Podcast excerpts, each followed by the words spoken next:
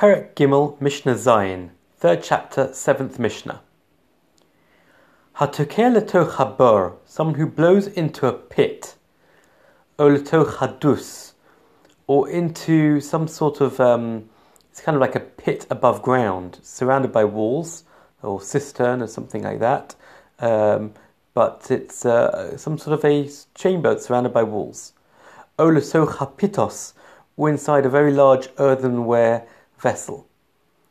So what's the issue over here? So you're going to get an echo.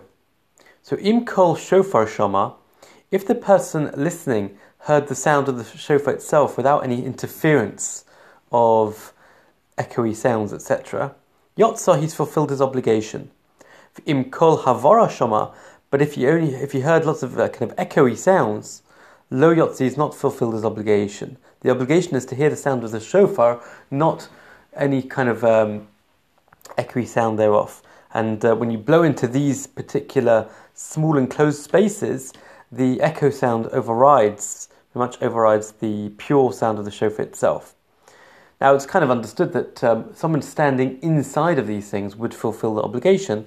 The question is if you were standing outside of, of, the, um, of the pit, etc. Um, depending on the exact scenario, it could be that one wouldn't have fulfilled the obligation depending on the level of echo.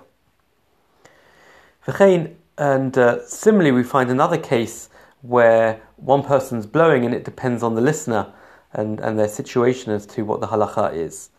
over someone who was walking behind the synagogue. Or his house was close to the, to the synagogue. Kol shofar, it was Rosh Hashanah, and he heard the sound of the shofar. O kol Megillah, it was Purim, and he heard the sound of someone read, reading the Megillah. Im kivein libo yotza.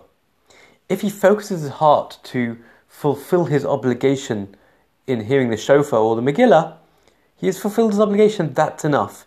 Even though the person blowing may not know of his existence and is not blowing in order to fulfill, fulfill his obligation, since we're talking about a synagogue where the person blowing essentially has in mind to fulfill the obligation of anybody who's listening, as long as the person listening, even if he's just walking outside of shul, has intention to fulfill his mitzvah of hearing the shofar or the Megillah um, with this blowing, then Yatza has fulfilled his obligation. Imlav, but if not, if he didn't pay attention um, to fulfill his obligation with that, lo Yatza, he has not fulfilled his obligation. Afal pisha zeh shama for zeh shama, you could have a scenario where you have two people listening. This one's listening and this one's listening. Zeh kivin libo for zeh lo kivin libo.